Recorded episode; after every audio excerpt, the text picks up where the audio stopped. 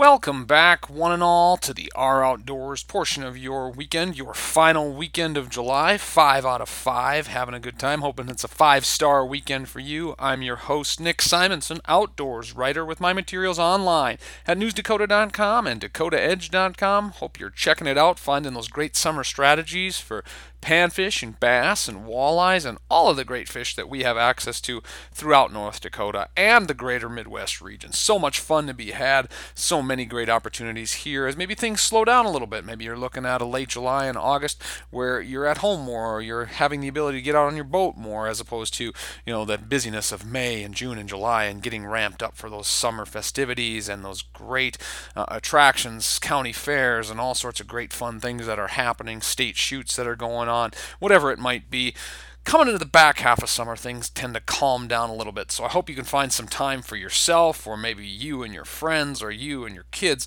to get out in the outdoors and enjoy whatever it is that you like to chase on the waters throughout the state. Because, of course, coming up here in just a few short weeks, and I mean, if you're a, a waterfowl hunter, you're going to have that early Canada Goose management take coming up in August. I'm sure we'll see more on that in the coming weeks.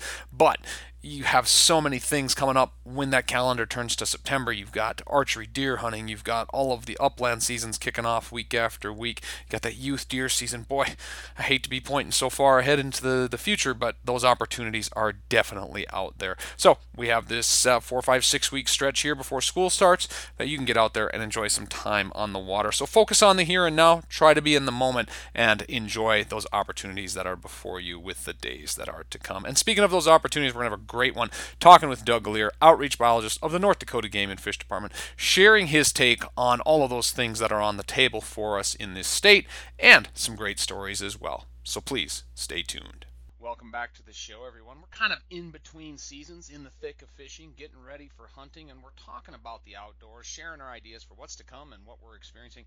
And a guy who does this on the daily is Doug Leier, outreach biologist for the North Dakota Game and Fish Department, and that's why we have him on the show today. Doug, welcome back. Oh, it's always good to visit with you, Nick. Living the dream, man. I love you're you're one of my favorite outdoors guys. Well, you're one of my favorite guys, and uh, anything better than actually hunting and fishing is talking about hunting and fishing. So I I appreciate the conversation as always, Nick. Yeah, and you do it so well, and you've been at it for a while. How long? Just to bring the people up to speed, have you been at it for North Dakota Game and Fish, and how long in the outreach biologist position? So I've been with the Game and Fish Department. I started as a game warden in December 95 and I started as an outreach biologist in 2000. Yeah, right in there. So I've always been one not to try to use numbers to define anything. And I've been outdoors for my career and whether the career is 30 years or 20 years, every single day has been a blessing, Nick. Uh, in that time, you obviously you field a lot of questions. You get the news out. You talk to folks. You write you talk on the radio, you get people what they need, but you also field those questions from folks. What's the weirdest question or questions you fielded as an outreach biologist? Bring up a good point. I should have kept a running tally.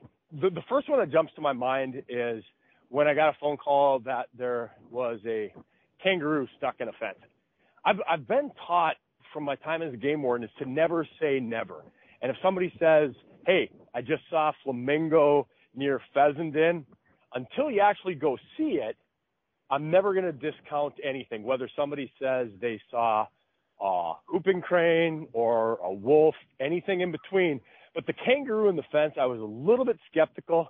And it turns out what it was is a young fawn deer that had been stuck inside Fargo in a fence. So it was kicking and kicking and trying to get loose. And in a, in a world where we have so many people that are buying exotic animals, I wasn't shocked or surprised. I was I was thankful that it wasn't a kangaroo because I guess I've never thought of of a plan B if I do come across a kangaroo in a fence and even years later, I guess I still don't have a plan B if there actually is a kangaroo stuck in a fence, Nick. That's right. You'll have to get your boxing gloves on so you can counter them. yeah, I, I, and I tell you what, as you know from the many years that I've been in this, I might not be as quick as I used to, but I'm a little bit smarter than I was. So I think I got that going for me. That's right, as good ones as you ever were. Talking with folks out there too, you field those questions, but you also kind of deal with the the edges of law enforcement. As you said, you were a warden previously. Do you ever have folks reach out to you over a warden and report something, or maybe that leads to a tip? Talk about some instances like that. It, it happens on a regular basis where people will call me, and and I appreciate having that, that open phone line, whether it's a text message, a phone call, or an email, I'll tell, I, I tell people right out of the gate, if you feel strongly enough about a situation, you need to call the Report All Poachers hotline. Because as, as you know from your law background, Nick, the last thing I want to do end up having to testify.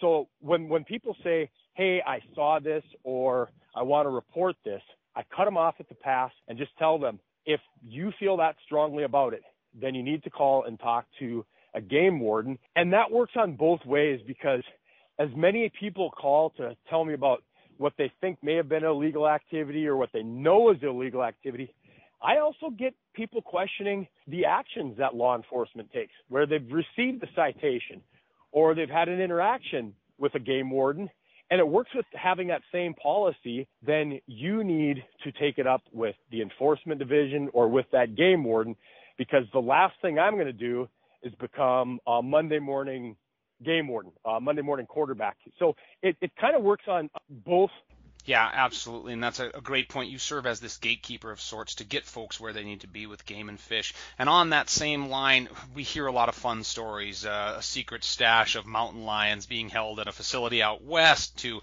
dens of bears being kept up near Pembina, things along those lines. There's a lot of fun conspiracy theories out there that we hear from time to time. What's the best one you've ever been asked about? You brought it up Nick, and I don't know if in my career I'm ever going to deal with anything similar because it was the, the, mountain lions in the trailer was at a at a time when the internet forums were maybe their first modern day peaks, whether it was from online forums or messaging. It wasn't as diverse as TikTok and Snapchat and, and Facebook. It was you know, there were a, a couple different internet forums, and that was kind of, you know, the, the melting pot. And that rumor about game and fish and mountain lions beginning around a, an era when mountain lion hunting was relatively new, really was, I, I think it's going to be tough. I think, and I hope so. I hope we don't ever top anything like that. But uh, it was, I, I guess I should say, you know, in, in 2022, it's, it's just as untrue as it was 15 or 20 years ago or whenever that started popping up as it was now. But that that was a, a constant rumor at advisory board meetings, at cafes, at gas stations, at watering holes. When you'd run into somebody, it was it was very very popular. Sure, yeah, absolutely, and it certainly sticks out in memory in my mind. We're talking with Doug Leier. He's the outreach biologist for the North Dakota Game and Fish Department.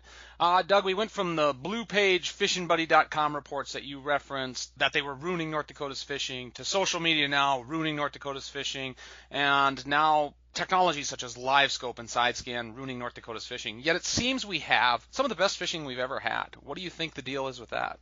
I think it really underscores how important and key habitat is. We've talked about it, you've written about it, and you've talked about it as long as you've been an outdoors communicator, as long as you've been hunting, as long as you've been fishing. One of the positives, I think, is we've also, as anglers and biologists, maybe appreciated more the aquatic habitat, the, the fisheries habitat since the water came back in 1993. And that's really exhibit A as to how important habitat is. We all remember the high times of pheasant hunting and those same graphs showing how strong the CRP numbers were, how healthy our grasslands were. And it's no coincidence that we saw stronger pheasant numbers, stronger deer numbers when we had more CRP. And you sit here in 2022 and you talk about a pheasant harvest from last year under 300,000 and pheasant hunters and, and deer hunters wanting more tags. And you go back to your, your discussion about the potential for exploitation of fishing from new technology and new communication and people being concerned that are we going to damage the fish population because people can find a lake in Logan County or McIntosh County in a matter of, of seconds. And then you start to realize when you've got the habitat, you've got more places to fish than you've ever had before. Don't get me wrong, I'm not trying to say you can't damage the fishery, but I think the fishery becomes more resilient when you have that habitat. Yeah, we are certainly at the peak for fishing, and as you mentioned, we've recently seen a peak when it comes to upland and big game habitat. Uh, and, and perhaps maybe that's it. Uh, maybe that's the most amazing point, or one of them. Uh, what, what has, in your time, been the single most amazing moment in the outdoors or period in time in the outdoors that you have cataloged here in North Dakota? Far and away, once again, I'll say I hope this is probably the pinnacle, is when my phone rang multiple times from West Fargo Police Department and I picked it up and it was uh, an officer that I knew, an officer that knew the outdoors. It was 9:30 in the morning and he said, we have a mountain lion in a tree at Rendezvous Park in West Fargo. And I'm not too far away from there. And within a matter of minutes, I was on the scene and I'll never forget poking my head around the corner of the apartment garage. And sure enough, there was a mountain lion in a tree in the city limits of West Fargo. And that was in March of 2020. And I'll, I'll, I'll never forget that. And again, you know, I've, I've had so many different scenarios. I there's been some great moments. I agree 100%. Like you said, so many unexpected things happen. Doug, we thank you for bringing everything that you do to those folks on that front row seat and for promoting the outdoors. And most of all, thank you for being on the show today. Hey Nick, thank you. It's always a treat to visit with you, my friend. Take care, man.